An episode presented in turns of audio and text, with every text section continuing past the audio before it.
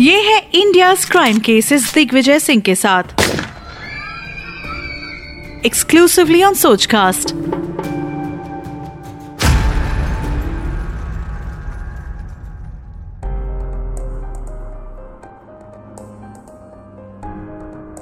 साजिशों का कोई चेहरा नहीं होता और हादसों पर किसी का पहरा नहीं होता। नमस्ते, मैं हूँ दिग्विजय सिंह।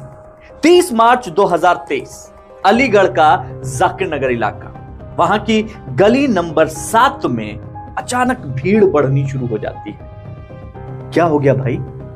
हर किसी के चेहरे पर सवाल साफ़ देखा जा सकता था।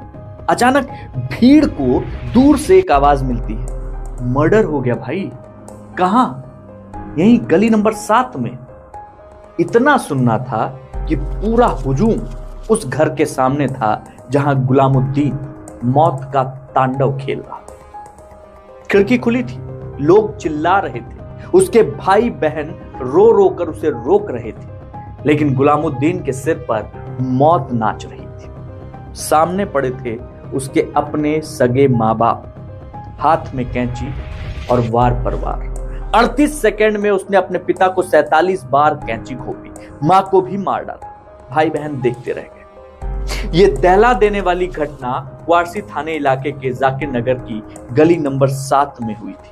अलीगढ़ मुस्लिम यूनिवर्सिटी से बीकॉम की पढ़ाई करने वाला गुलामुद्दीन अपने तीन भाई बहन और माता पिता के साथ करीब पाँच महीने से यहाँ पे एक मोहम्मद सलीम के घर में किराए पे रह रहा था। तेईस तारीख की दरमियानी रात में एक कमरे में उसके माता पिता सो रहे थे और दूसरे कमरे में उसकी बहनें और भाई सोया हुआ था।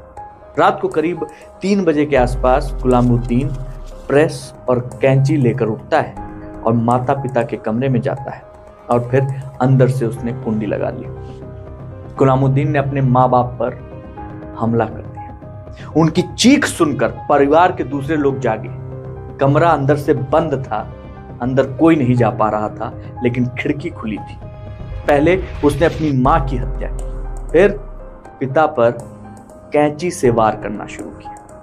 इस घटना के कई वीडियो सामने आए थे। इसमें एक 40 सेकंड के आसपास का वो वीडियो भी था जिसमें गुलामुद्दीन अपने पिता की हत्या कर रहा था। उसने करीब सैतालीस बार अपने पिता की गर्दन छाती पेट पर कैंची से वार किया। बीच बीच में वो अपने पिता के पेट को हाथ रखकर ये चेक कर रहा था कि साँसें चल रही हैं या रुक गई हैं। और जब वो हाथ हटाता और फिर वार करने लगता कमरे के बाहर खड़े लोग गुलामुद्दीन को रोकने की कोशिश करते रहे। भाई बहन खिड़की पर खड़े होकर गुहार लगाते रहे, लेकिन गुलाम नहीं रुका।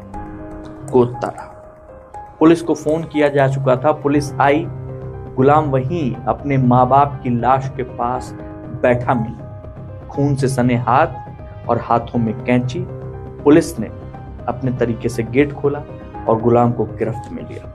कैंची और प्रेस ये दो उसके हथियार थे, उसे सबूत के तौर पर रख लिए अब सवाल उठा कि आखिर क्यों इतनी क्रूरता? आसपास के लोगों ने बताया कि गुलाम मानसिक संतुलन उसका ठीक नहीं था। वो अपने माँ बाप की दूसरी संतान था और उसे शक था कि उसके माँ बाप उसे जहर देकर मारना चाहते थे। मकान मालिक ने एक बात और बताई थी कि गुलाम के पिता जो थे, वो इमाम थे और वो वहीं गुलाम का इलाज भी करवा रहे थे और गुलाम घर से भागा भी था। बहुत तलाशा गया और फिर वो दिल्ली के राजघाट पे मिला था। माँ बाप उसे घर लेकर आए। शायद उन्हें पता नहीं था कि वो अपनी मौत को घर लेकर आ रहे हैं। बेटे ने जिस बेरहमी से अपने माता पिता की हत्या की, पूरे अलीगढ़ में जाकिर नगर की वो गली नंबर सात बदनाम हो आज भी इस दोहरे हत्याकांड के बारे में जो भी सुनता है, उसके रोंगटे खड़े हो जाते हैं। इस तरह की और कहानियाँ, सच्ची कहानियाँ सुनने के लिए डाउनलोड कीजिए खुल के ऐप। तो आज बस इतना ही। सतर्क रहिए, सुरक्षित रहिए। जय हिंद। आप सुन रहे थे India crime cases Digvijay Singh के साथ। Exclusively on Sochcast